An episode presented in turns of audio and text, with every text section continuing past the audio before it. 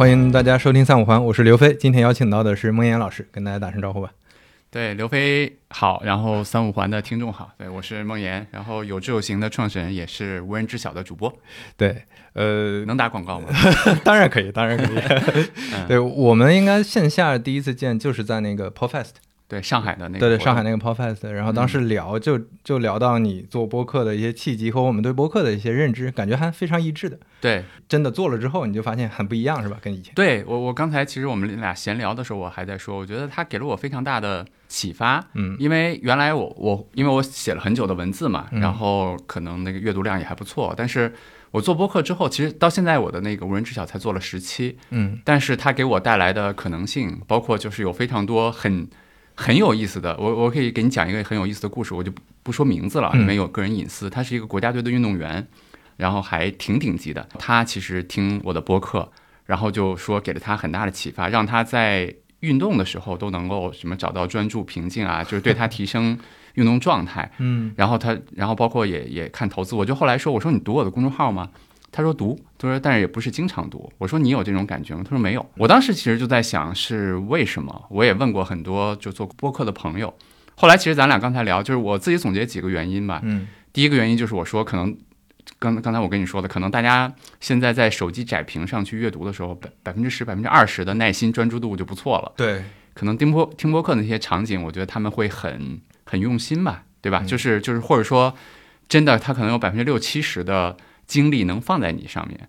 嗯，对，我觉得可能另外的一个原因就是刚才你说的，就是播客能够带给人的那种亲近感，声音独特的那些东西，还是和文字很不一样的。对，就一个人讲话，你的语气、你的节奏，你是没法经过修饰的。对，但呃，文字可能是经过修饰或者剪辑的那种感觉。包括呃，前前前咱们聊，就有很多人他之前在其他的载体上去传播，比如说是一个培训课的老师或者怎么样，他他产出的这个产品。你其实感知不到他这个人是呃真真诚的那一面，你感受到你感受到的其实他做的内容这这一面，没错，这中间是有距离的。对，但是你听到这个人跟你聊天，你就感觉哎，就是大家在一个桌前在在沟通的感觉，这个是完全不一样的。你刚才说那个就让我想到了一个比喻，我忘了是在哪看到了。他说这个写文字其实就就像那个瞄准，对吧？你你可以瞄半天，你可以想半天，然后最最后。他说：“那个，你比如说对谈，或者说播客，它就像击剑，你刺过来一剑，我就得还你一剑，就没有准备的时间，对对吧？就我觉得这种即兴可能也是这种，就是蛮独特的一个东西。”之前我听到一个对比是会把还是会把播客和文字的那个信息密度对比，就是当然播客肯定会差一些了，因为你文字的呃消化的速度，包括因为因为那个本身在播客里如果聊一些很干的东西，那其实你很容易跟不上，那你就可能还得倒回去看。是，但是文字的节奏是你自己掌控的。对，但是在那种有密度、有信息密度的这内容上，可能文字更有优势一点。但是刚才你说的那那个，我觉得是播客的独特优势，就是就是即兴的东西，这些即兴的东西它能表达。出来一些新增的一些信息量，是的，一些感受，没错，这个东西是文字替代不了。没错，没错，就是各有各自不同的特点吧。对，就我觉得播客它带来的，你如果是盯着说，哎，我做多大流量，我能是你是不是能接到商务，这个意义不大。嗯，它很多的价值可能在副副产品上。没错，没错，是这样的，是这样。是，对我我我们我们我们聊回来，今天想聊的大概的主题就是最近 我们刚才说这这个手里的这个矿泉水有点。冰凉，嗯，就像我们最近的心情。对，就是因为我我前面还在跟文言老师说呢，我我现在的投资的钱已经亏到了一八年的程度，差不多，就从一八年投投资的那个那个本钱，对，已经应该是应该是刘飞对那天跟我说，就是说咱们俩来聊聊天，嗯，然后我就说最近心情是不是不太好啊，对吧？就开玩笑嘛。然后他说这个亏到一八年，我我刚才见你面的时候，我就说是不是又往前亏了一年？对对对，所以我们就从这个开始聊。呃，现在是不是也有很多人会咨询你，跟跟你聊怎么办？是的，是抄底，还是说我现在要要要等一等，还是怎么样？对，其实就在刚才咱俩进这个播客间之前，我不接了一个电话嘛，嗯，然后是一个挺好的朋友，然后也是在自己的专业上做的非常顶尖的一个朋友，然后现在特别的焦虑，嗯啊，就跟我说你能不能给我一点时间？我最近其实接到蛮多，就是就是类似的求助吧，或者说怎么样？怎么讲呢？就是我我觉得投资真的是一件很复杂的事情，但是有的时候我们把它想的过于简单了。嗯啊，你比如说，在可能就在一年多前，就是比如说在二零二一年的年初啊，那个时候其实我有我有我身边有非常，因为我原来做互联网嘛，对啊，现在其实啊也是在这个行业里面，对。然后有非常多互联网圈的朋友，因为当时大家其实通过投资互联网的股票，比如说美团对吧，拼多多、B 站这些，其实赚了非常多的钱。然后当我跟他们去聊天的时候，大家都说投资非常简单啊，我就买我经常用的这个产品。我觉得 B 站我天天看啊，对，那我买它，你看我现在赚了非常多的钱，对吧？拼多多非常非常好，然后嗯我买它赚了非常多钱。当时我说什么其实都是很无力的，我没有办法去告诉他，就是你看不到很多东西。但是当时其实解释没有用，我只能告诉大家，我我我就告诉我的那些朋友，我说，就是你别控制一下自己啊，就是别买太多，尤其是你之前赚了有很多浮盈没关系，但是千万不要在这个时候再把自己的身家去压上去。嗯尤其是当时我记得我还和一个朋友聊天，因为他是我觉得是一个蛮典型的一个情况，就是他是在互联网公司工作，然后他又发了很多互联网公司的期权。嗯同时，他又把自己的钱上了杠杆儿去买了其他互联网公司的股票。这几几乎 all in 互联网的对概念股了，对，就是这个，如果在一个顺风顺水的，就是互联网的，就是这样的一个上坡的时候，其实是嗯怎么讲呢？你可以想象一下，对吧？就是身价基本上就是每天都在不停的去上涨。对，但是硬币的另一面就是它里面蕴藏了巨大的风险是啊、然后我当时给他的建议，我说，我说，我说我至少给你一个建议，你可以第一可以不要别用杠杆儿。然后第二就是你可以分散一下，就是把你的互联网的敞口，呃，这个不好意思，敞口可能有点专业了，就是嗯你不要投资过多，因为你的本身的职业在这个上面，你公司发的期权也在这个上面，那你是不是在投资的时候可以去考考虑投资一些其他的，对吧？分散一下你的那个风险。嗯对，然后也这也是个悲伤的故事，就 就是嗯前两天我要说不说呢？哎，他他应该不会听你的节目吧？对 但是你的你的影响力很很大，也许他在听，没关系了。就是，然后他他给我发信息，他就说，第一他被裁员了 OK 啊，第二就是他手里的期权其实跌的其实基本上没有任何价值了。对第三，他的杠杆好像是被平仓了，啊，就是我觉得这样的一个结果，就是我当时其实也没有预料到这么惨了。呃，那能不能稍微解释一下，杠杆平仓意味着他要赔之前的那些钱吗？就是他的本金其实都赔掉了，啊，就因为赔掉了，因、嗯。对本金其实都赔掉了，嗯。就是因为对，就不是不赚不赔，所谓的这个平平仓，是的，嗯。是的，是这样的，就是所以他现在其实他问我怎么才能，就是怎么现在怎么办？对，其实我觉得到这个阶段，我已经很难去告诉他该怎么办了。嗯嗯。对，就后来就陪他聊了聊天，我觉得就很残酷吧。然后身边其实经历过，因为我我在做投资实证嘛，包括我做过去做的公司，我现在做的公司，其实都是在跟大家去帮助大家去解决投资的问题。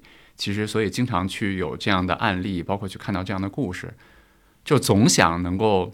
告诉大家一下，投资其实没有那么简单，然后嗯必须要经过周期，要怎么怎么样。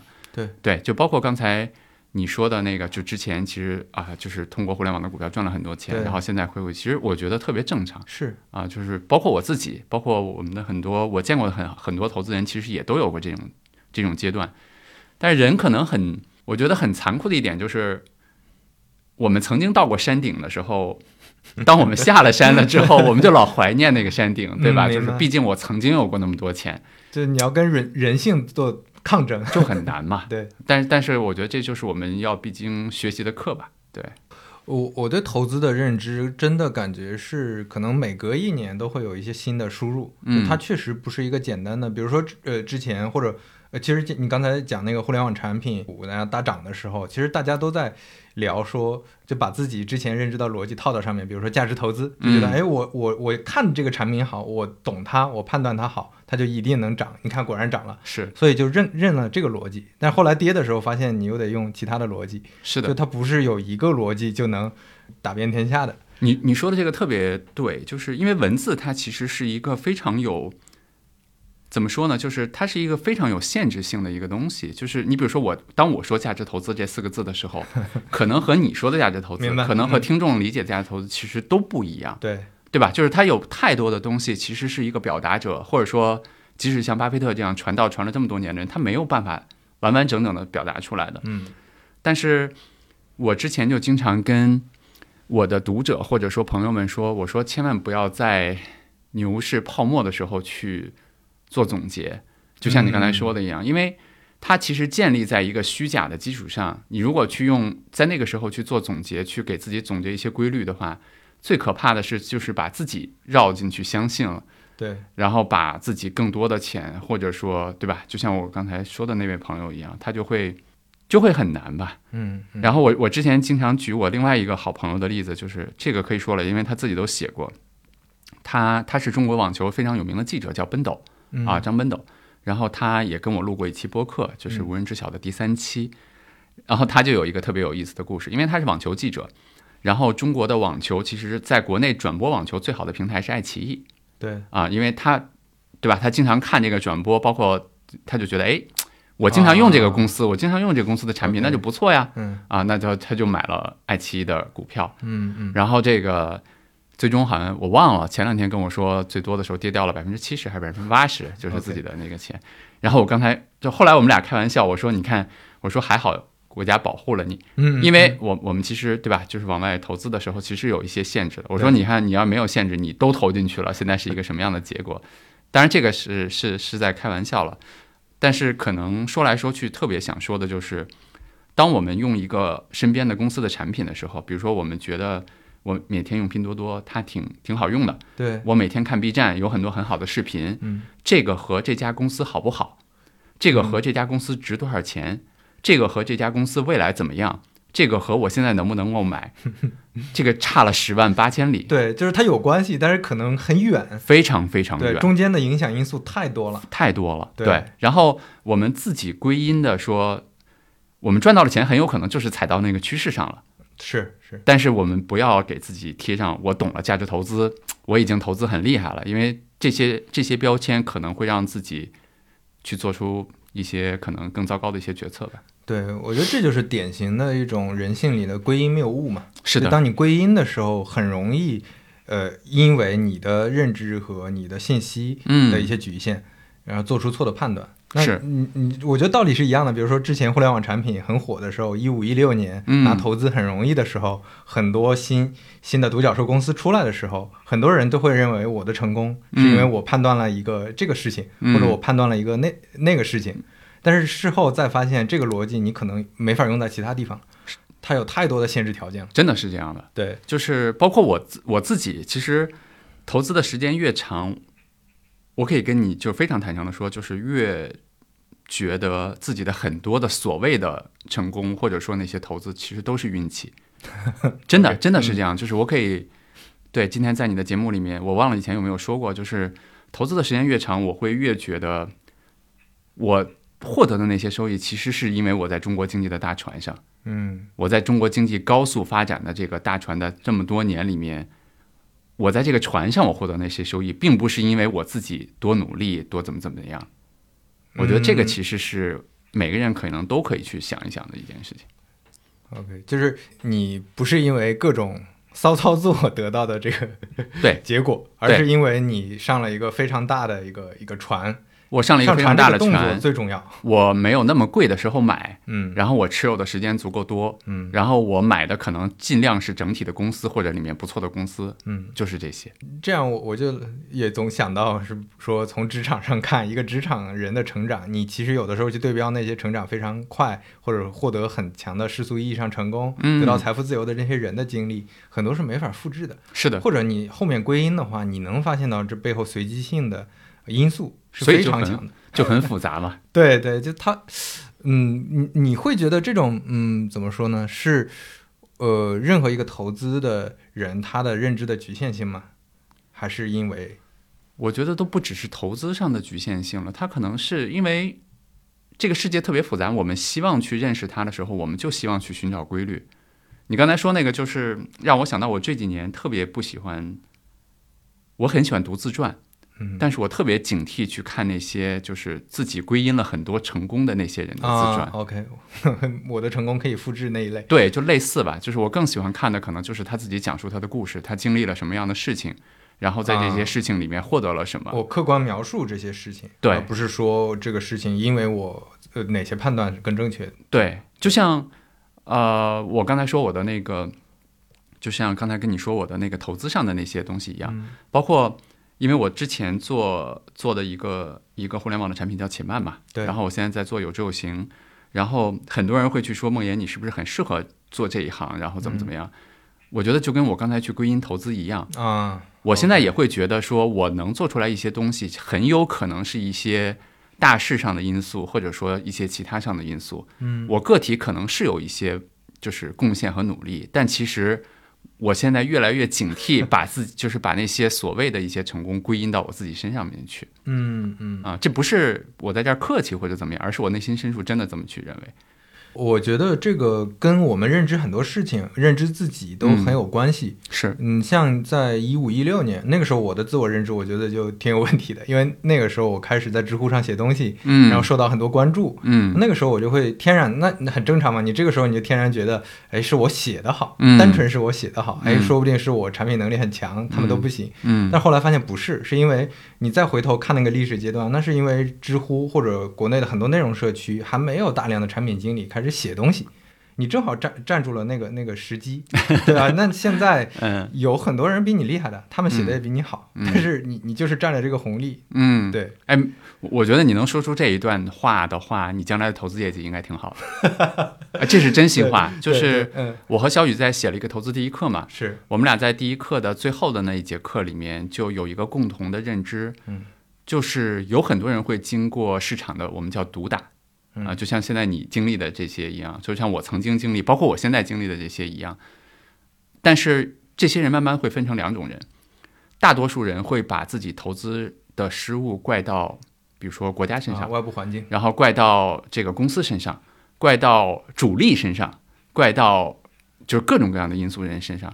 还有人会把就是自己投资的失误，或者说踩的那些坑怪到自己身上。嗯啊，就是我没有认识公司，我没有去看到价格，我还不懂，我可以去学的更多。我们最后发现，就是真的是这样，就是把这些归因到自己身上的人，慢慢的他就会赚大钱。嗯就是你越来越敬畏，你就会赚钱。那如果你每一次把自己把这个投资的失误都怪到别人身上的时候，对吧？你懂的。对，我我觉得这里面，呃，这这里面倒不是价值判断，嗯而是我们是在说一个操作性。就你把事情归因到外部，你是没法操作的。你说，呃，那个政策问题，那你去对抗政策，或者你去对抗一个外部环境的其他你不可控的因素，没有嗯任何意义。但是你归因到自己，你就有操作空间了，至少。是对我我觉得这是一方面，但是可能我想说的更重要的还是那一方面，就是我们大多数投资的失误，确实就是还是出在自己身上 确实。就是自己，是对吧？？就像就像那会儿咱俩聊的那样，就是比如说在去年一月份的时候，嗯那会儿互联网公司究竟有没有那么大的价值？那些说实话，那时候泡沫其实非常非常严重了。这这个点呢，我我我没太想好，也想嗯听听你的看法。就是嗯你在那个阶段判断它是泡沫，因因为那个时候这这市面上大家不会觉得这是泡沫，大家觉得这是正常合理。嗯，那怎么你你有什么办法能判断它是不是泡沫呢？我觉得有一些还呃，还是只能回顾的时候才能看得出来？嗯，我觉得可以这么去说，就是和底部一样啊，就是顶部或者说我们说泡沫的时候，它其实是一个区域，嗯，就我没有判断它最高点是什么，嗯但是我可以知道说这个公司的未来可能被透支了。嗯我我怎么去判断它呢？无论是从数据上的指标，比如说这个公司现在是多少倍的 PE，就简单的说啊，，嗯或者说比如说互联网公司有的不适合用 PE 的，我即使用它的用户数和它的用户生命周期价值，我判断这个公司需要多少的用户多少年才能去赚回来，嗯这些是数据上的指标。嗯嗯你还可以从情绪上的指标，什么叫情绪上的指标就是身边人都通过互联网公司去赚到大钱了，哦大家都已经去赚钱了。那你觉得这个时候我没有办法永远？我觉得我们永远没有办法去猜顶在哪里。你比如说，我我忘了啊，这个数据如果不准的话，比如说拼多多最高涨到两百、嗯我不知道是不是这样啊，我没有办法去判断它是不是还能涨到三百、四百，嗯但是我可以要求我自己两百的时候我不买。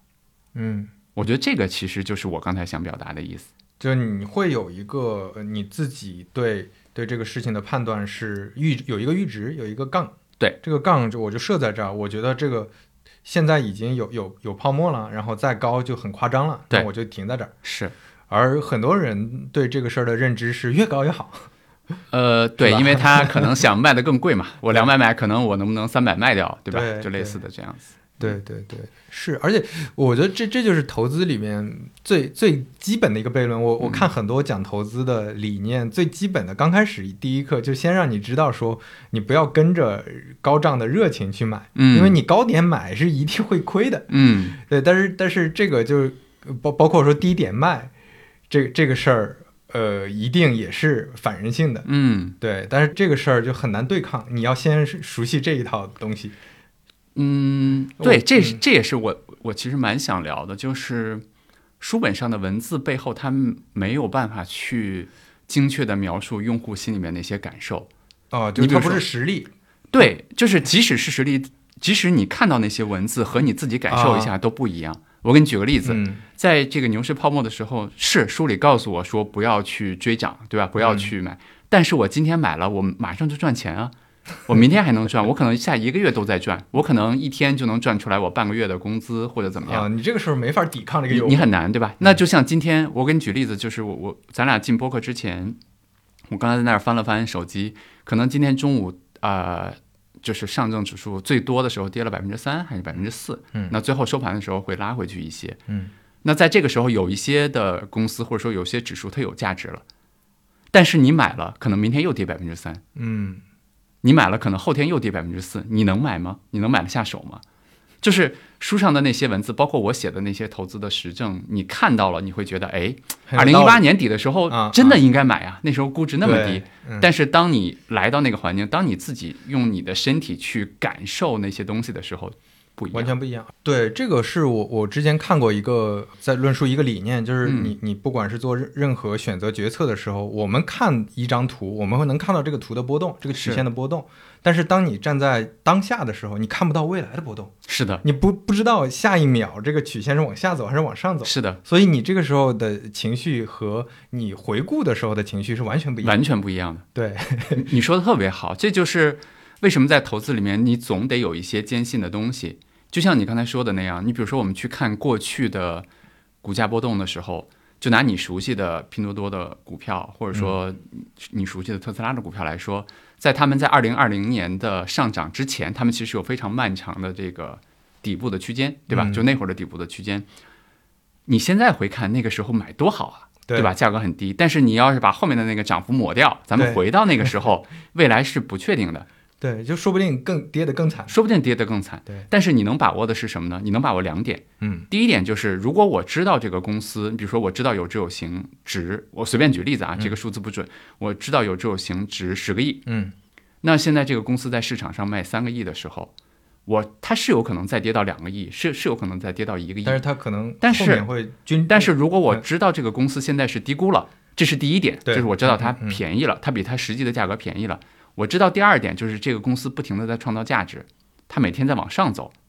如果你知道这两个点的时候，其实你就不是那么担心未来，因为你知道这个公司它每天在，他老板还在录播客，对吧？然后他的大家还在工作，就是他们在创造价值，它的未来的现金流在往上走。即使现在的出价很低，只要我们用杠杆不被平仓，只要我买的别太贵，那其实我最终能够赚到钱。对，这这才是真正的长期价值投资。但我觉得真的很难，很难。难的点就在于你怎么知道这个公司值十个亿？对，我就想说，就那，嗯，比如说前前面咱们说的，嗯当你天天接触这个产品的，你用 B 站，我觉得它不应该只值这个钱，我觉得它应该比现在还要火。但其实这已经在泡沫的顶部了，那你觉得它还能再涨三倍？那这个时候，你这个评判力就非常所以考验了。所以其实很难。就是刚才说的，你刚才说到了，当我们去投，比如说你去投拼多多，然后去投 B 站的时候，我们得知道这个公司究竟值多少钱。嗯，因为我们投的其实是投资，其实是一个我们去说一个公司值到值多少钱，是它未来能够赚多少钱。但是你怎么去判断说十年以？我们一般说看一个公司未来值多少钱的时候，至少看十年、二十年。嗯，你怎么知道十年以后用户还用拼多多？嗯，你怎么知道十年以后用户还看 B 站？对，对吧？就是这些问题，其实当我们去投资的时候很，我们很少会去想的。我们只是觉得它现在涨了，我要去买，因为明天要赚钱。然后我们给自己灌一个价值投资的方式，但是其实价值投资要比那个要复杂的多得多。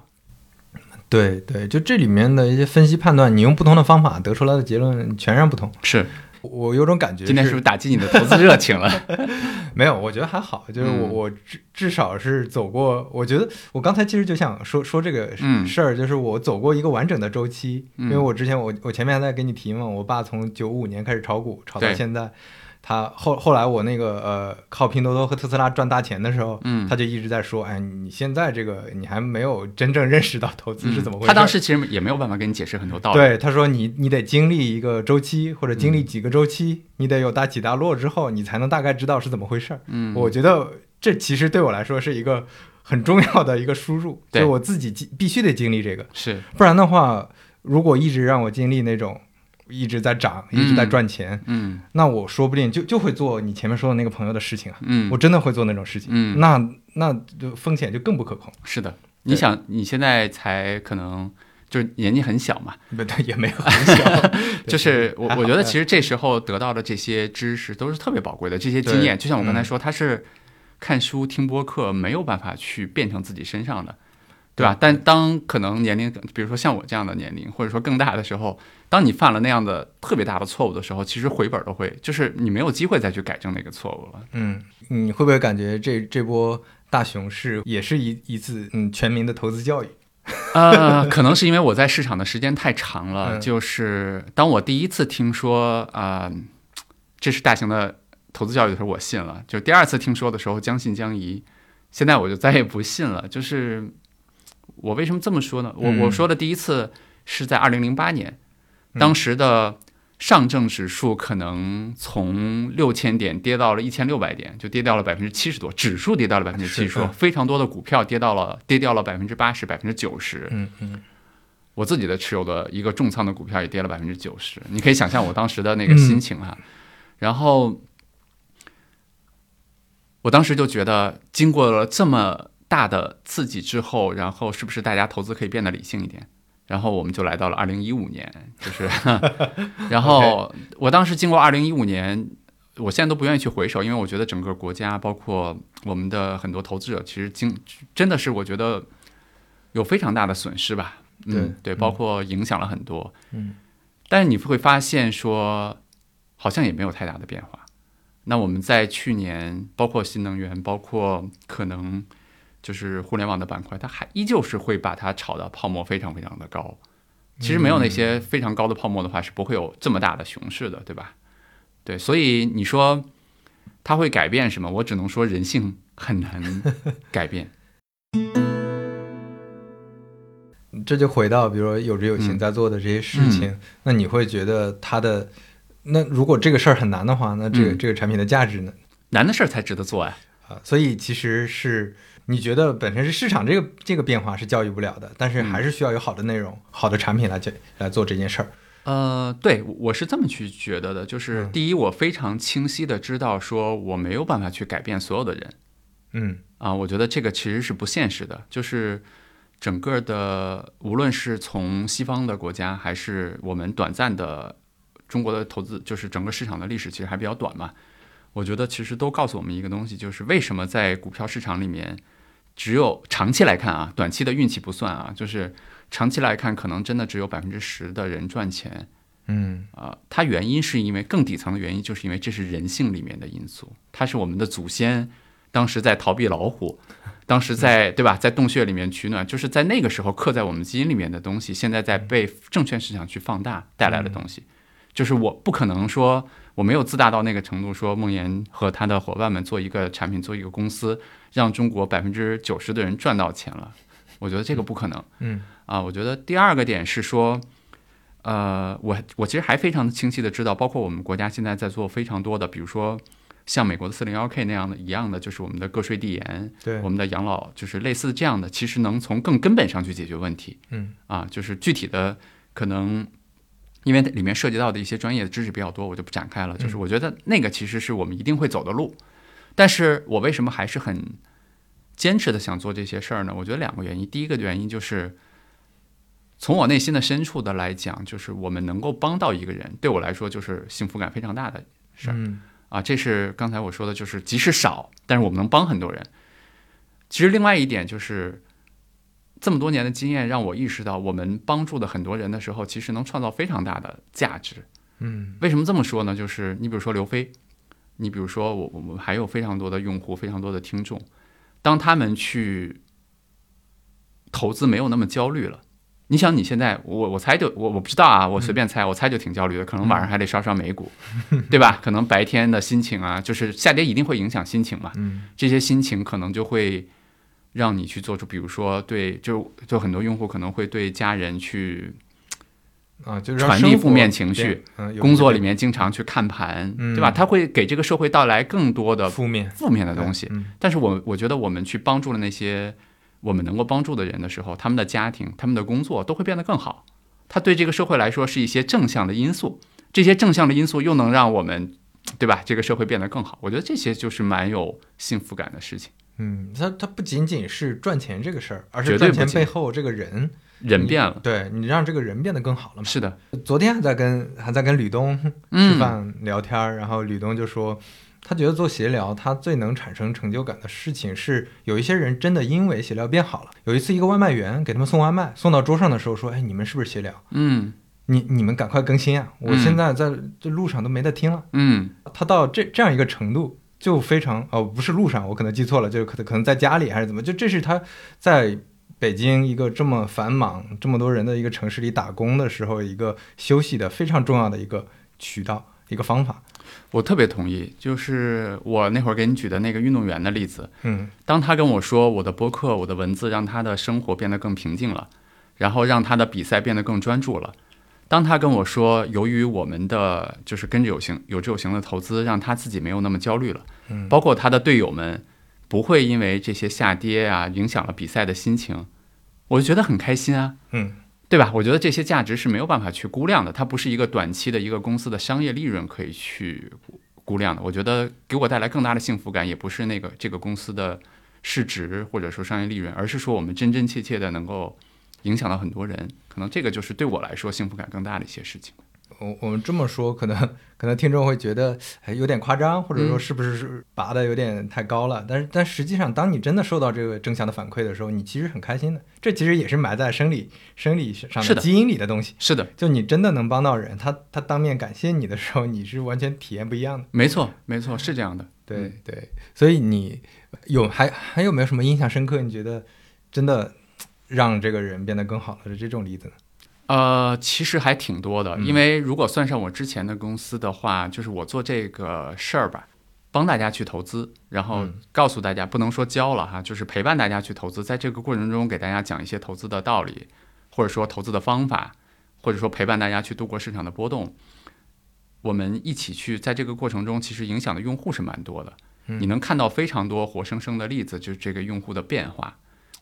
投资是一个特别有意思的事情，就像咱俩刚才第一 part 聊的那些地方一样，就是嗯它是一个很大的一个反馈源。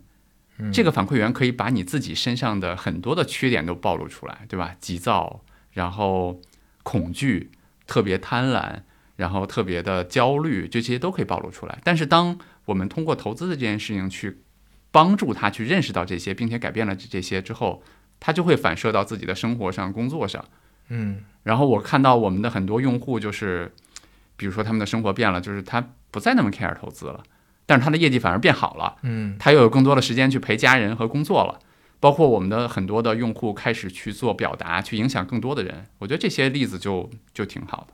我们再聊回前面那个，我我我们说投资教育也好，或者说我们传递，呃，到底投资一有哪些理念，或者有一些我们觉得正向和有价值的案例嗯跟大家沟通也好，我觉得这个可能是一个长期且艰难的事儿。前面说了，我们艰难嘛，是因为你要跟人性对抗，对，但是它也是一个非常长期的事情。那我们看到市面上可能。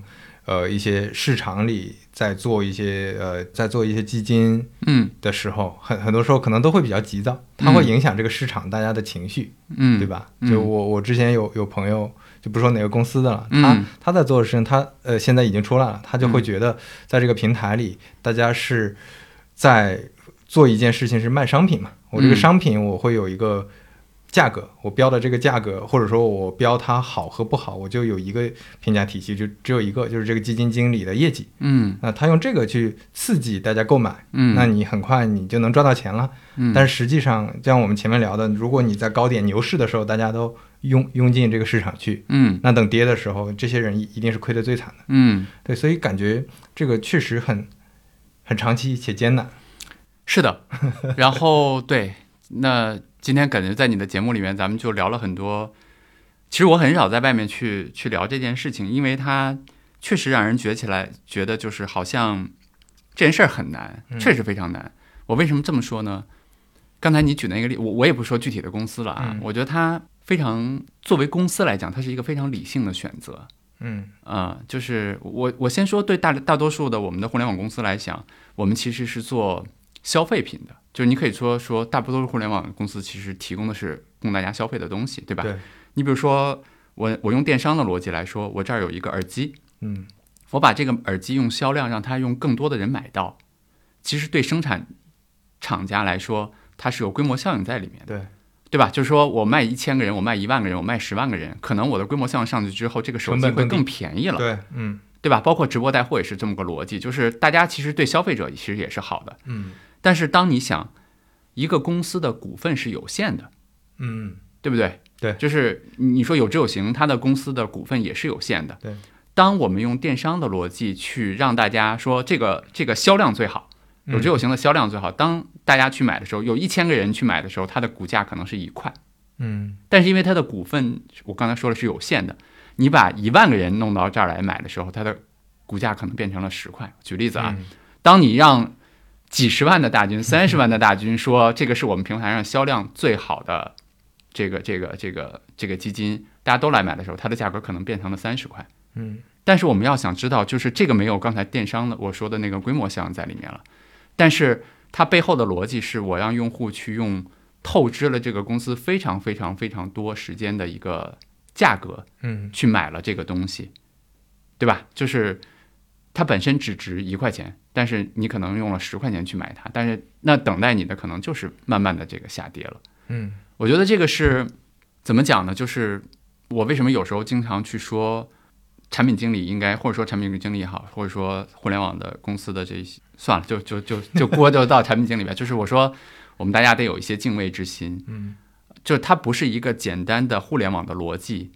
电商的逻辑可以套到金融产品、投资产品上来的，我觉得这是第一点，还是比较浅层的原因。嗯那更深层次的原因，我觉得刚才我喝茶的时候，其实也跟刘飞去聊了，因为这个你去做所谓的帮助大家投资的话，它其实是跟咱们俩刚才聊了那么多，其实是跟用户的底层的恐惧、贪婪那些人性在对抗。对，我给他，我给刘飞举了一个非常简单的例子，我们依然不举公司的例子，就是一个公司去卖基金的话，如果在牛市大家都想买的时候，泡沫非常大，嗯。大家都想买，对吧？都想赚钱的时候去卖的话，我这个时候作为一个公司可以获得的商业利润，有可能是熊市，大家其实这时候买未来能赚钱，但是大家都不愿意买，嗯。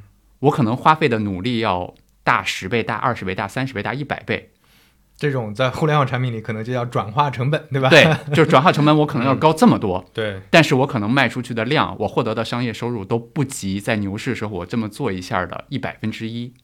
对，那你怎么选择？这个太难抵抗这个诱惑了。我觉得非常难。所以我为什么有时候说它对很多的公司来讲、股东来讲、管理层来讲，我觉得都是一个理性的选择，对吧？就是我为什么要抵抗住这个诱惑？别人都在这么做，我为什么要抵抗住个诱惑？我不卖一个月，然后去获得很大的利润，而我这个时候要停下来。我将来等到熊市的时候，我慢慢的再去费一百倍的力气，再获得一百倍、一百分之一的一个收入，我觉得它很难吧？对，所以嗯，就会经常看到在牛市的时候，可能大家的话语体系都比较一致，就是大家赶快来买。是的现在是大牛市，非常好，是因因为这个时候正好是可以大家一起赚钱的时候。是，对，有点这种意思。就是这样，所以也很无奈吧。但是我觉得它也很正常。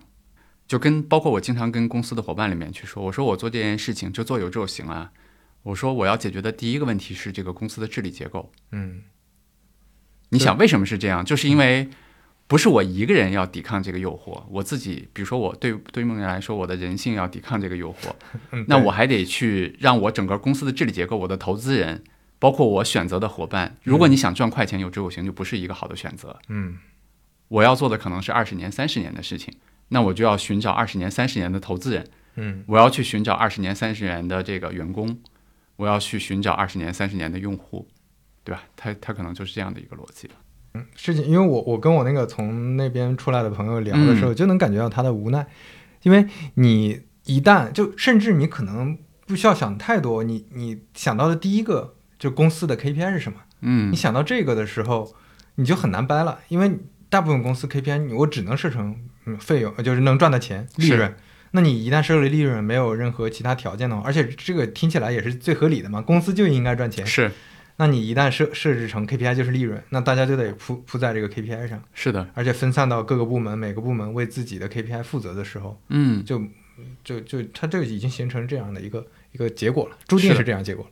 是的，对，那所以这这就聊到也我我以前也比较好奇的一点，嗯就比如说你怎么去寻找这样的合作伙伴呢？我觉得用户是可以通过内容或者通过产品嗯。去寻找到的，嗯但是你的伙伴是怎么寻找的？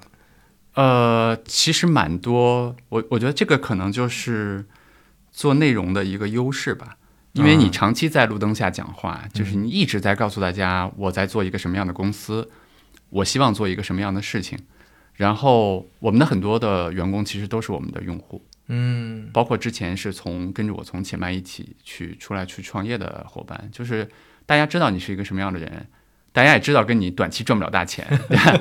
大家也知道可能就是跟着你去做这事儿意味着什么。嗯所以我最满意的一件事情就是，你会在有志有行我们的工作群里面，或者说去大家日常工作的聊天里面，我其实真的就聊到这儿还挺有一点有一点那个什么啊，就是我很开心的就是大家的讨论的过程中，全都是说我们这样做对用户好不好嗯啊，就是用户会不会赚钱，用户会不会误会，然后我们怎么，就你听到的都是这样的东西。嗯我觉得它是利润之上的，对吧？它我们公司没有那些啊、怎么说呢？就是短期的一些 KPI 啊，或者一些其他的。但是你获得的东西，就是你会看到，哎，一帮人真的很努力，在这儿做一些事情，就是他们可能能够特别 care 用户去做这些，我就觉得挺开心的。对，你让我想到前几天我跟那个暂停实验室的朋友聊，嗯，呃，他们是做他们应该是做冥想是吧？呃对正念加心理干预，他啊们他们都是心理学的一些呃硕博专家，去嗯做这件事儿。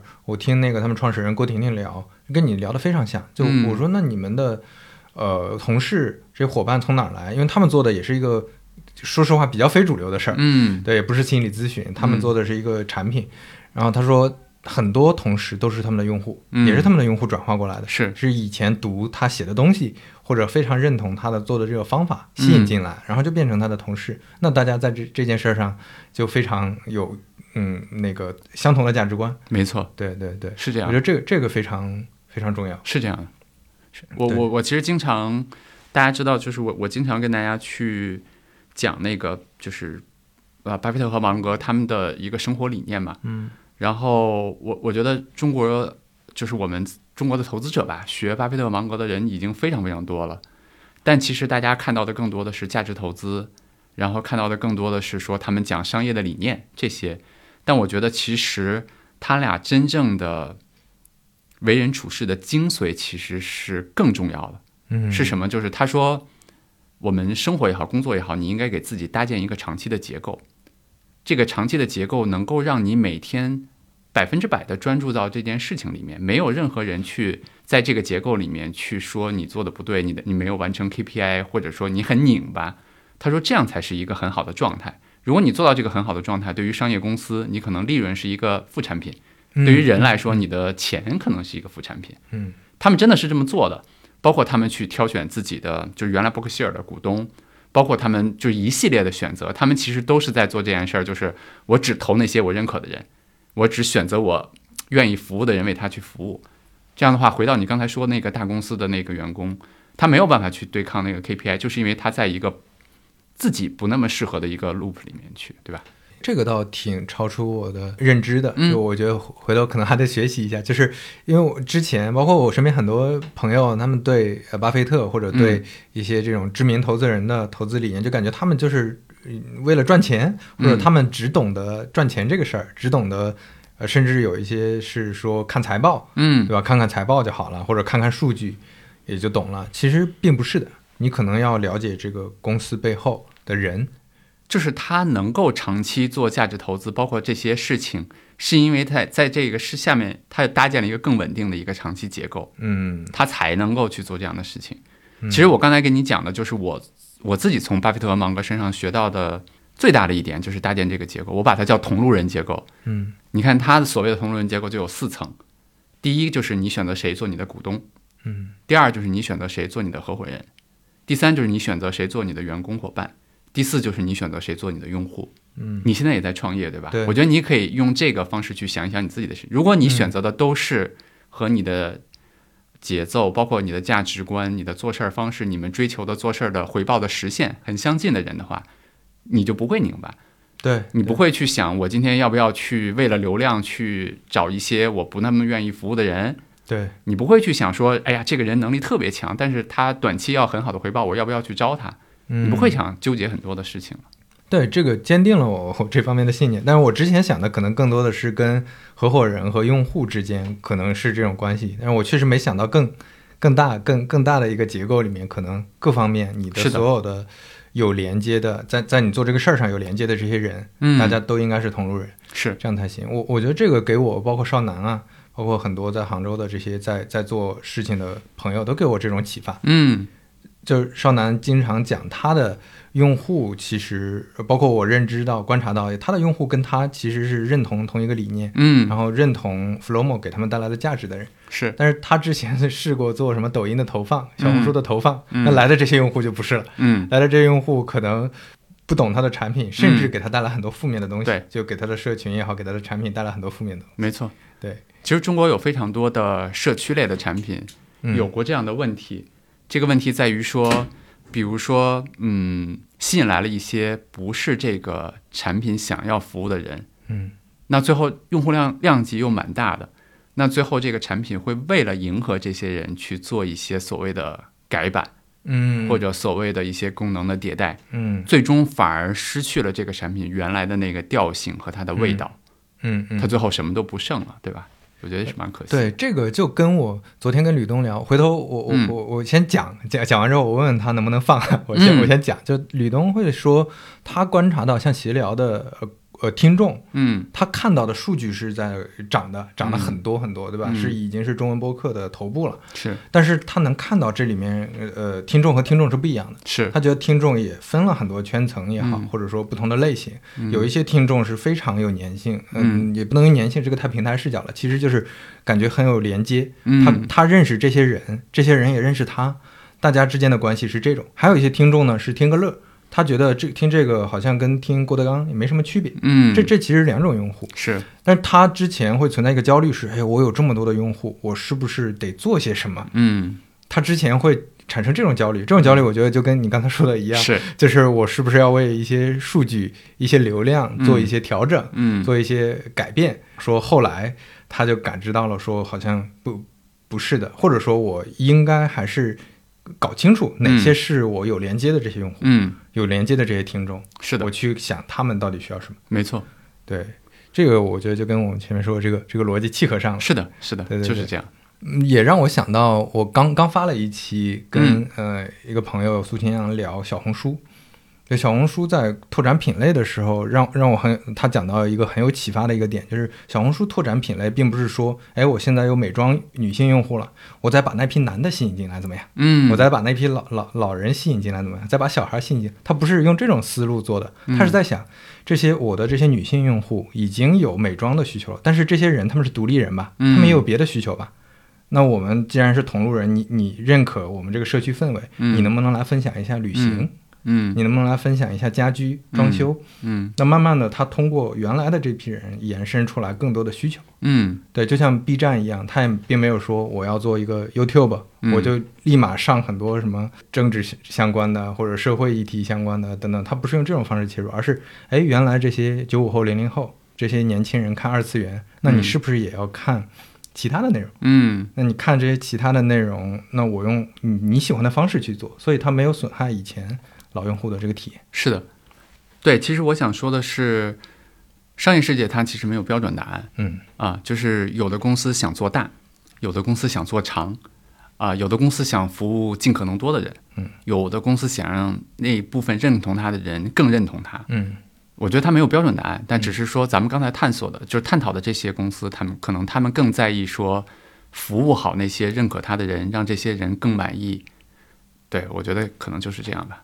对，就是之前你跟黄海聊的那期，是的就让喜欢你的人更喜欢你。对，对，是这这是一种选择。是一种选择，对，对没有对错而言，对吧？只不过我们之前在互联网的叙事里，很有很有可能就忽视这个选择，就是天然的觉得说我就应该做增长，因为我现在有可能有有有能力了或者怎么样。可能跟我我觉得这个也不能对说他们做的不对，对，就是在在那个时代，在那个趋势里面，嗯我觉得大家也会担心说自己的小可能会被随时被吃掉，对吧？对自己的嗯做的事情有可能被巨头，然后转身就就就也做了，对，可能跟这个都有关系吧。对，这也是一八一九年之前，我我那个时候对创业非常警惕的嗯一个主要原因。但是这两年，我可能看到了更多的一些有有启发的一些朋友在做的事情，包括嗯你在做的事情。嗯我其实觉得对我来说是一个很 很重要的一个 一个心理的一个底层的一个对，让我有一个心理建设。你看，这你刚才问我幸福感，这就是幸福感的来源之一。你知道你影响到了很多人，嗯他们也许没有给你贡献商业收入，对吧？嗯但是你知道他，你让他走出了一步，你让他去做更美好的事情，那带给这个社会一些微妙的变化。我觉得这些其实就蛮蛮有意思的。呃，我我就想起来，吕东昨天还递给我了一个问题，他嗯。听说我要跟你聊播客，嗯。他递给了一个问题是说，呃，你你上次跟黄海聊的时候，好像提到了一个例子，是说开会的时候好像你开了个玩笑，但是大家理解不了，你那个是开玩笑，可能就当真了，嗯。然后这这里面就代表着好像大家因因为在一个原来的职场叙事里，嗯就一个职场的行为模式里在做事情，那你怎么从公司的创始人或者负责人的角度去让大家的这种平时协作的这种方式、嗯，方法能够能够变成有之有形现在的这样子？我我觉得我很难说他现在就很好啊。嗯对，就是外人看。呃，我其实我总是这样了，就是我我经常说，我我们自己在的公司，或者说就是从内部看，总是有很多问题，嗯对吧？外部看可能是完全不一样的一个视角。对，就是我我我其实想想说第一点就是，它依然有很多的问题，我需要去解决。啊、我觉得第二个点是，我特别喜欢，我可以推荐一本书，这本书是那个原来写《创业维艰》的那个人，就本霍洛维茨，嗯然后他去年吧，他新出了一本书，叫做是写企业文化的书，然后叫书名我大我忘了，回头刘飞可以查一下，放在 show notes 里面，大概叫做“你就是你所是，你所是吧”，类类似的这个。嗯然后他在里面其实就讲说，一个企业的企业文化是什么？其实不是挂在墙上的东西，而是就是你创始人，或者说你的最早的几个员工每天在做什么事儿，嗯你的奖惩规则是什么？你每天鼓励什么？你惩罚什么？然后你每天真实的在做些什么？嗯嗯对我，我随便举个例子，比如说我们在有志有行的这个过程中，你有你究竟有没有一些东西是因为我鼓励大家透明嘛，信息透明，你究竟有没有一些东西是背着大家的？你究竟有没有去让这个信息更大的扩散到每个人？然后你究竟有没有在，比如说，当然我们现在都还没有收入啊，都谈不到说为了 对都都没有赚钱。你究竟，比如，但是我们最近确实遇到了一些困难，你究竟有没有在这个困难的时候去损害用户的利益？嗯，你还在坚持你要做的东西，不管你遇到多少问题，我觉得这些东西是刻在一个，就像刻在一个人的基因里面，它是刻在一个企业的基因里面的。我原来还可以推荐一本书是，书名还是我查一查，回头告诉你啊，就是我觉得它的定义我也很喜欢，它的定义是说，一个企业的企业文化像是一个俱乐部的成员资格。嗯他的意思是，当新人来到一个企业的时候，他会观察，他会观察这个大家都怎么做事儿。嗯就是你墙上贴的，比如说我们这个严肃活泼，不重要，是，但是我会看看这个公司是不是经常，比如说大家啊，可能中午去打球了，老板是不是禁止？嗯如果你禁止了，或者大家不敢去，那你就不要谈活泼，对吧？其实只是想举个例子了。其实刚才无论是他俩说的哪一个，我觉得说的都是，就是这个企业的创始人，包括他的员工，早期的员工，他们真实是什么样子的，就定义了这个企业它究竟是一个什么样的文化。对我之前听过一段话，大概意思是，企业文化价值观不是用宣讲，不是用标语这些做出来的，而是这里面下面的人会看上面的人。是怎么做的？上面的人会看在上面的人，是，但一定是这种方式去去感知的。是你要让我想到了一个例子，就是我们昨天还前天我忘了，他们发了一篇，就是在有志有行发了一篇文章啊。我当时看，其实就讲了我们之前的一个非常小的故事。这个小的故事是什么呢？是我有一次去年吧发了一个微博，然后说了一个什么，然后有一个用户就提了一个。我看起来不那么友好的问题，然后那个问题里面有知有形的形还写错了，写成了形状的形。我当时还怼了他一下，我就说你提问题可以，但是能不能先把我们的名字写对？然后他就回了一个说，我是一个示弱用户啊，我其实是没有办法去输入的，就很抱歉。嗯，我当时心里就特别不舒服，就不是滋味。对我，我首先就觉得你凭什么去评判人家，对吧？然后你去说那些，然后第二个就是我意识到。我们的就是无障碍功能其实做的还不那么好，嗯啊，就是示弱用户使用起来没有那么好。然后当时我就把那个发给了大家，我就说，其实我都不用多说什么，我把我把它发给大家了之后，大家就会去解，就想着怎么去解决那个问题。因为在那个用户用的是苹果手机嘛，其实，在苹果上面我们遵循规范，包括去重新去设计一些，把我们的一些为了美观、为了那些的交互去掉的话，就能让那个用就是那些示弱的用户的群体有非常大的一个改善。我其实觉得这个就是一个例子，当你的企业说半天你要站在用户一边或者用户利益第一，我觉得所有的企业基本上都在说这句话吧，没有企业说不是用户利益第一的，对吧？对。但是你的员工的时间究竟投在了哪儿？比如说，咱们说的世俗一点，就是中国有多少示弱用户？那你花同样的时间，你可不可以去做一些其他的事情？当你发现你的工程师、你的人、你的、你的、你的伙伴们在花时间去做这个事儿，他可能。没有办法去获得更多的用户，也没有让你的大部分的用户去获得更好的收益体验的时候，包括也没有带来商业收入的时候，你究竟怎么去权衡？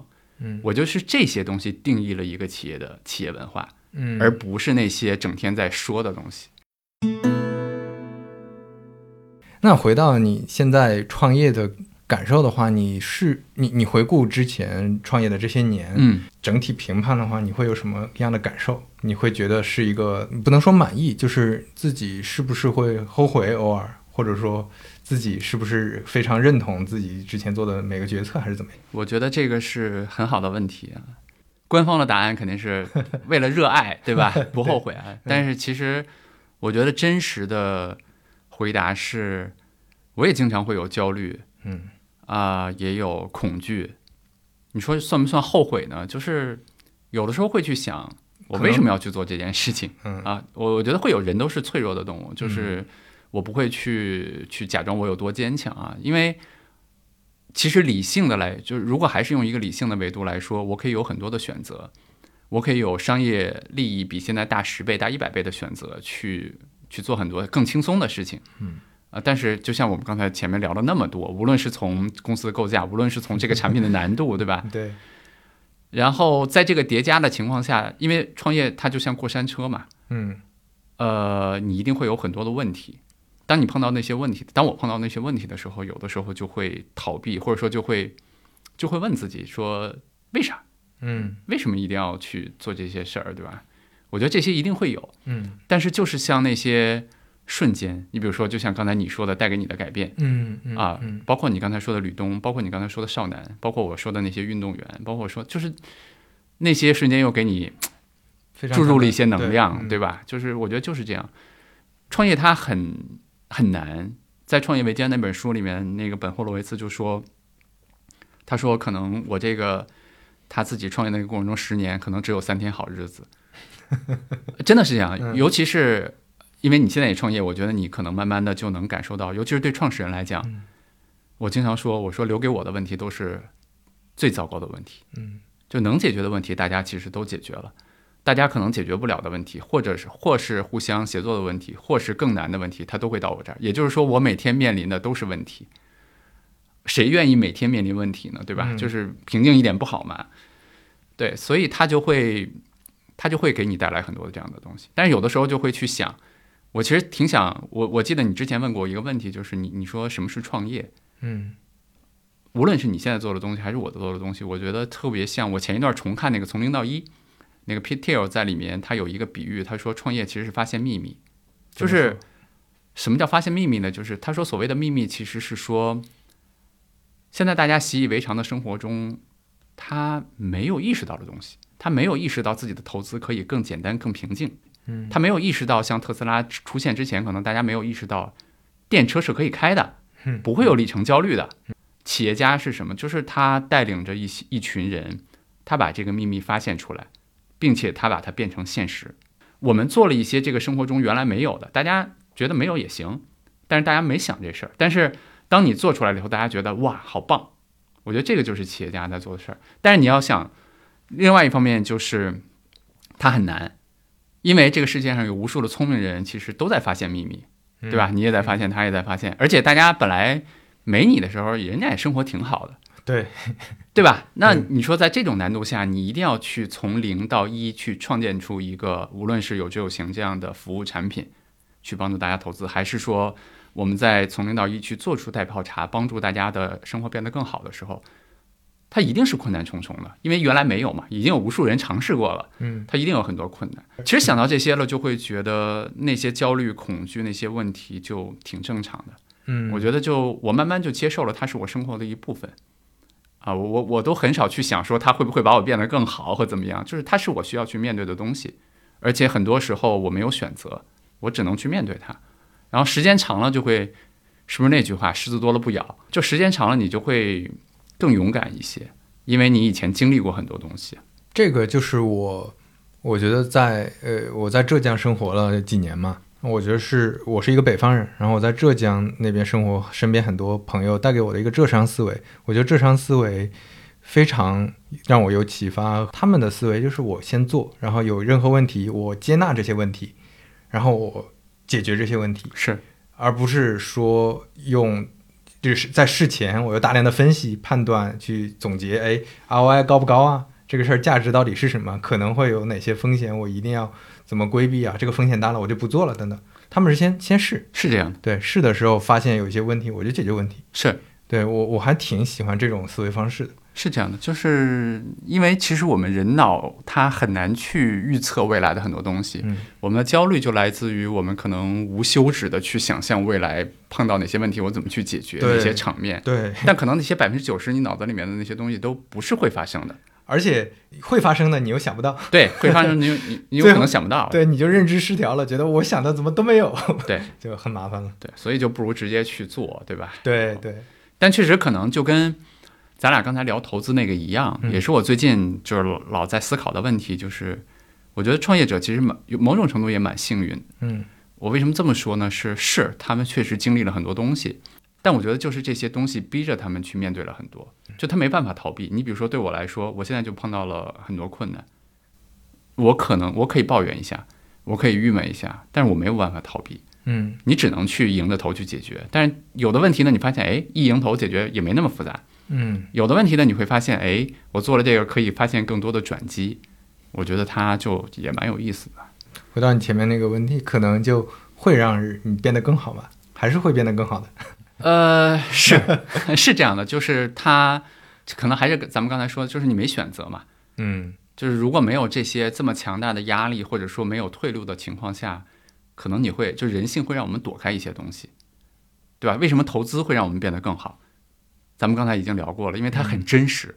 嗯嗯，就是我我说的，就是当你把所有的问题归到自己身上，你去改变的时候，你的投资业绩就变好了。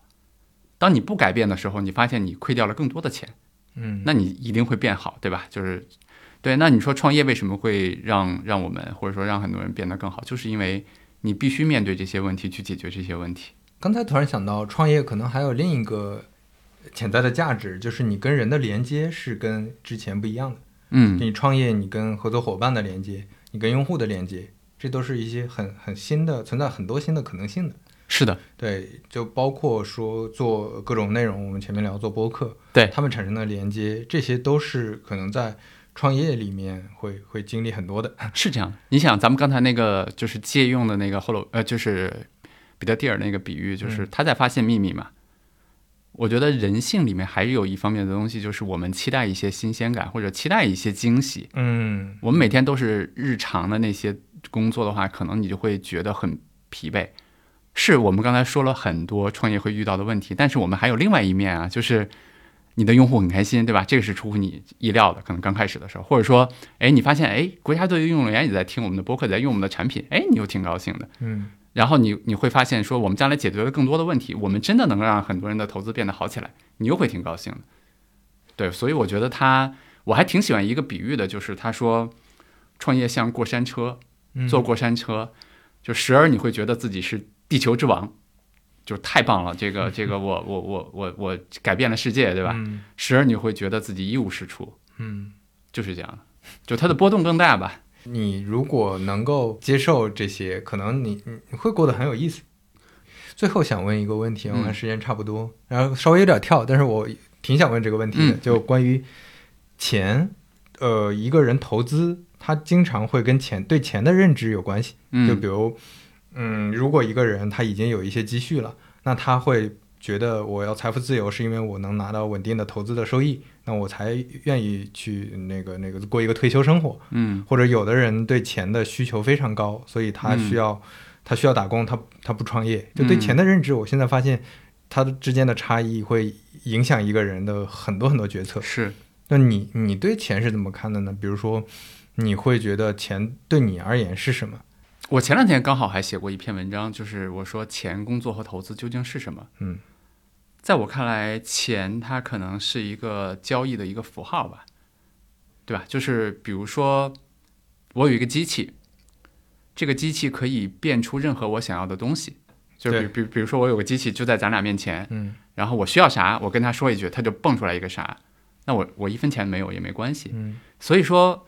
我觉得钱它本质上是一个交易的媒介，从最早的贝壳，对吧，到到黄金，然后到我们现代社会的货币，嗯，包括多对到加密货币啊，类似，就是它并不是我们真正追求的东西。那我们真正追求的什么呢？那可能是钱背后能够买到的那些产品，嗯，服务，对吧？手机，然后买的基金，可能是这些东西。那这是我理解的钱啊。那回过头来，刚才你说的那个，其实。我前两天我忘了跟另外一个朋友还在聊，就是很多人在说财富自由，很多人在说想退休。我在想这个问题背后他究竟想要的是什么？其实我想先问问你，你比如说财富自由和退休对你来说是什么？最近有一个新的认知，其实也是从有知有行上，因为你们跟野谈前有又录了一期新的播客嘛，嗯，那个让我很有呃启发，是因为呃虽然我不想过退休生活，嗯，但是我对钱的认知。更深了一层是，呃，我到底需要用钱来干什么？我我又反思了一下，其实我是需要用钱来买一个安全感。这个安全感是，当我比如说我做一个创业，嗯，我做一些自己想尝试的事情的时候，我可以比较能心里没有压力的去做，嗯，那这就是这就是 OK 的。然后在消费上的那些，呃，钱上的一些。之前的压力，我发现是因为之前在非常大的这种生活的焦虑当中，我是需要用消费来缓解焦虑，它是一个补偿。我都工作这么辛苦了，还不能买点东西吗？对对对，就是我，对啊，我今天工作这么辛苦，他妈就得买点东西缓解一下。就很多人是这样的嘛。那那但是等你脱离那个环境，你发现你的消费欲，你肯定还是有消费欲。嗯。但是消费欲跟以前的方式方法是不一样的。嗯。嗯，以前可能希希希望买那些能够快速。消费的一些东西，但现在可能因为你有时间了，可能我会布置阳台，买绿植，嗯，买一些买一些唱片。我现在会会把钱花在这些地方，那消费欲也发生变化。是的，我自己的认识也是这样，就是我刚才说了钱是什么，对吧？咱们追求的其实是背后的那些。你看，你刚才从你的表述里面，其实你对钱背后的那个产品，或者说你需要的那些服务，有了一些根本性的变化。嗯。对吧？就是你的你的可能欲望没有那么高了。嗯，我觉得另外一个很大的变化是，我觉得当我们去每天去追逐钱给我们带来那个安定感的时候，或者说当我们很多时候去说财富自由和退休的时候，我们想说的事情并不是说我们想要那么多的钱，而是我们想拥有我们不做一些事情的权利。我我其实想想跟很多人这么去说，就是我特别鼓励大家去做投资，嗯。啊、但是我可能想先说一点，就是很多人其实是没有办法用投资去实现那种所谓的财富自由的，就是真的是可以完全靠投资的收益去解决自己的生活的完全的问题，对，这是很难的，因为投资就那三个东西嘛，就是你的本金、你的收益率和你投资的时间。嗯。对大多数人来讲，其实本金决定了他究竟有没有可能就是做到这件事情。对，所以这个其实还是一件蛮难的事情。但是我觉得你刚才那个答案是我想去跟大家去说的，我也是这么去认为的，就是投资，投资它能给你带来的是一份安定感，嗯就是我有一份资产。我有一份财富，我有一个账户，它在那边去慢慢的去用复利累积着它的东西，可能没那么快，可能每年长期来看啊，年化收益可能百分之八到百分之十，嗯我慢慢的再去再去积累着这个资产，然后他给我的一份安定感就是我知道，我用我们同事的一句话就是他说我终将变变富，就是嗯。他能给给你的一种感觉就是我那边会有一定的收入，同时我去降低我在就像至少像你刚才说那样没有那么报复性的去消费嗯。啊，然后我在生活中在工作里面就可以慢慢的去选择做一些自己感兴趣嗯。自己擅长的事情，并且可以去对一些事情 say no。就像你你你说的那个离开大公司的，就他的老板给他下的就是那个任务，比如说在这个时候我们要刺激用户买更多的基金，他不认同，嗯，但很多人没有办法去走出来，对，他可以走出来，嗯对吧？当他走出来的时候，他发现事情没那么糟，嗯，他可能就会挣到进到一个正的循环里面去。我对钱的认知这几年很很大的变化，就还是看到你前面提到的钱背后到底是什么。嗯这这个事儿，我发现很多人可能还是看的没有那么清楚，或者没有想太好，因为我们天然的，这又是一个甚至到生理性的一个想法，就是钱越多越好，嗯这一定是钱越多越好。你有机会能赚更多钱，那你为什么不赚这个钱？嗯以嗯前都会是这种想法，嗯但是当你看到之后，看到更多的成本，你要投入的时间、资源、精力，甚至你你内心的一些反感、情绪、各种事情的时候，你可能对钱就就态度是不一样的了。特别好，我给你举举举两个我自己的例子，嗯真实的例子。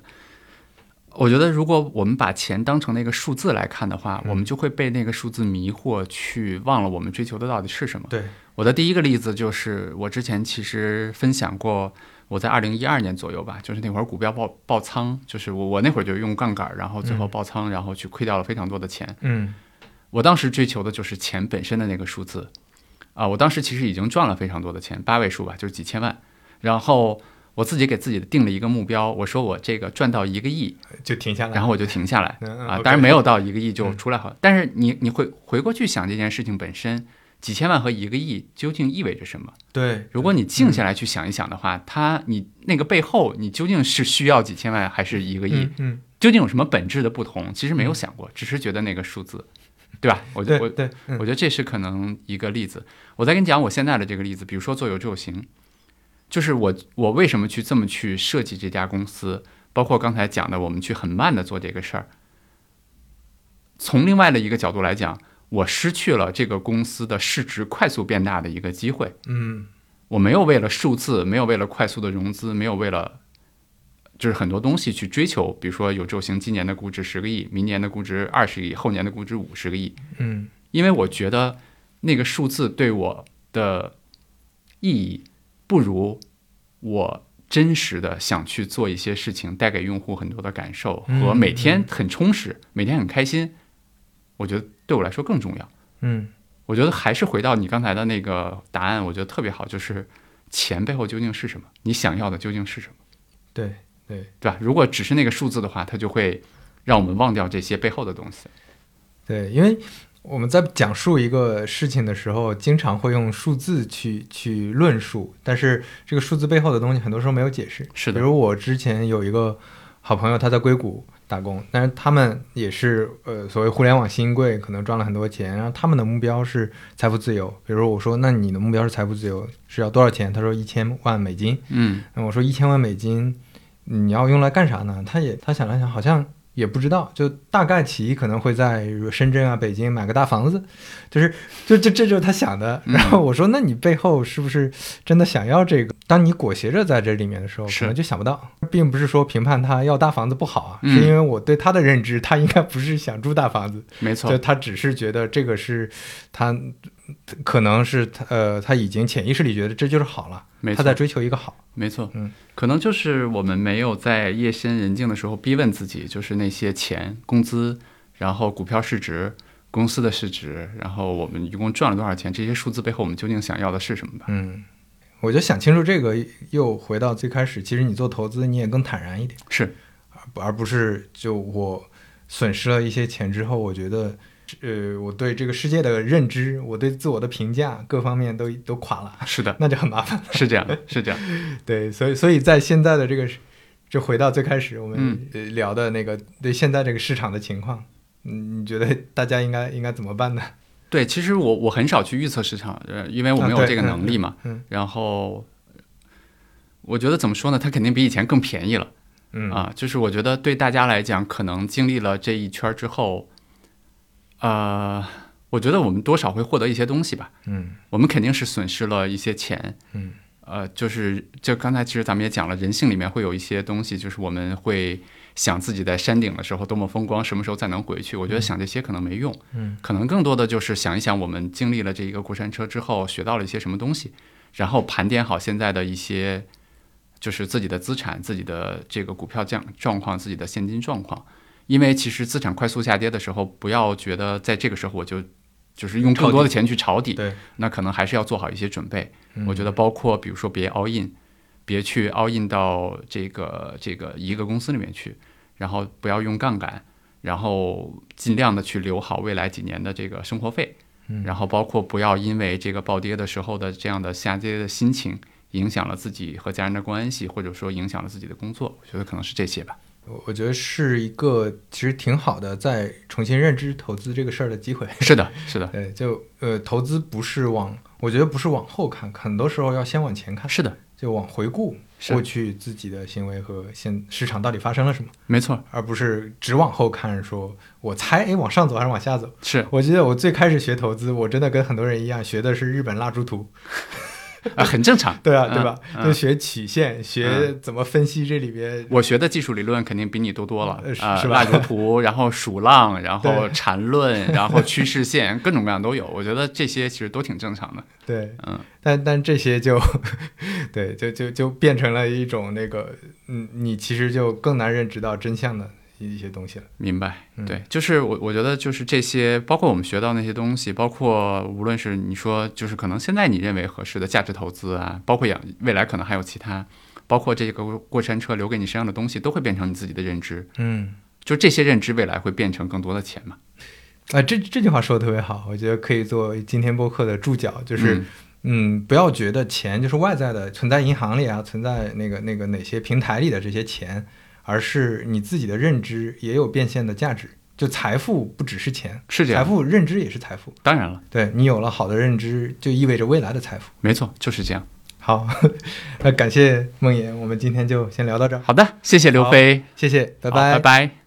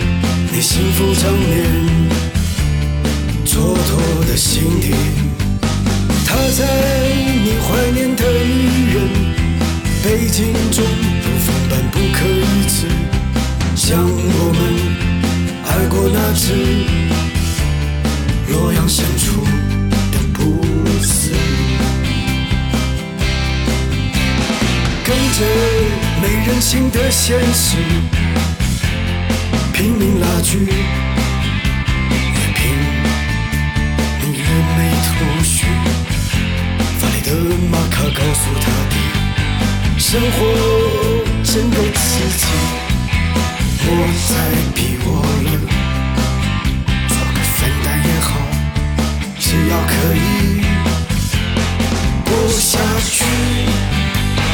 马卡，你应该明白，在大多数悲剧里面，真正的伤心很少见。马卡，你得试着原谅，如果故事的方向和你要的都不一样。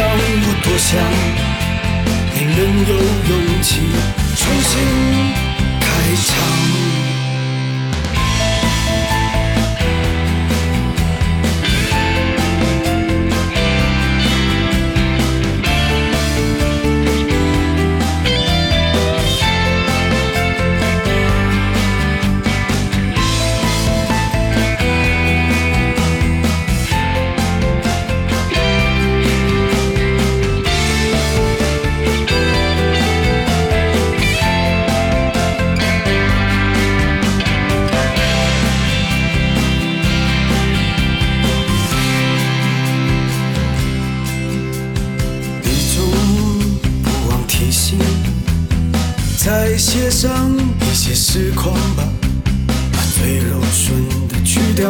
刻画。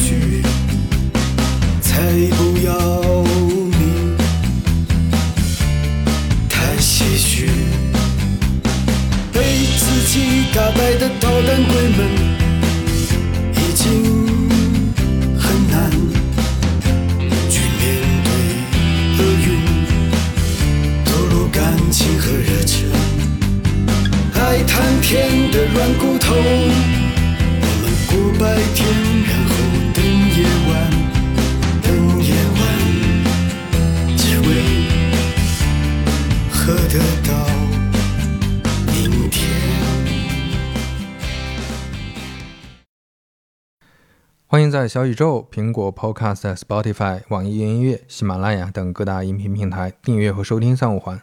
如果你喜欢三五环的话，也欢迎在苹果 Podcast、Spotify 或者喜马拉雅留下你宝贵的好评，特别特别感谢。我们下期再见。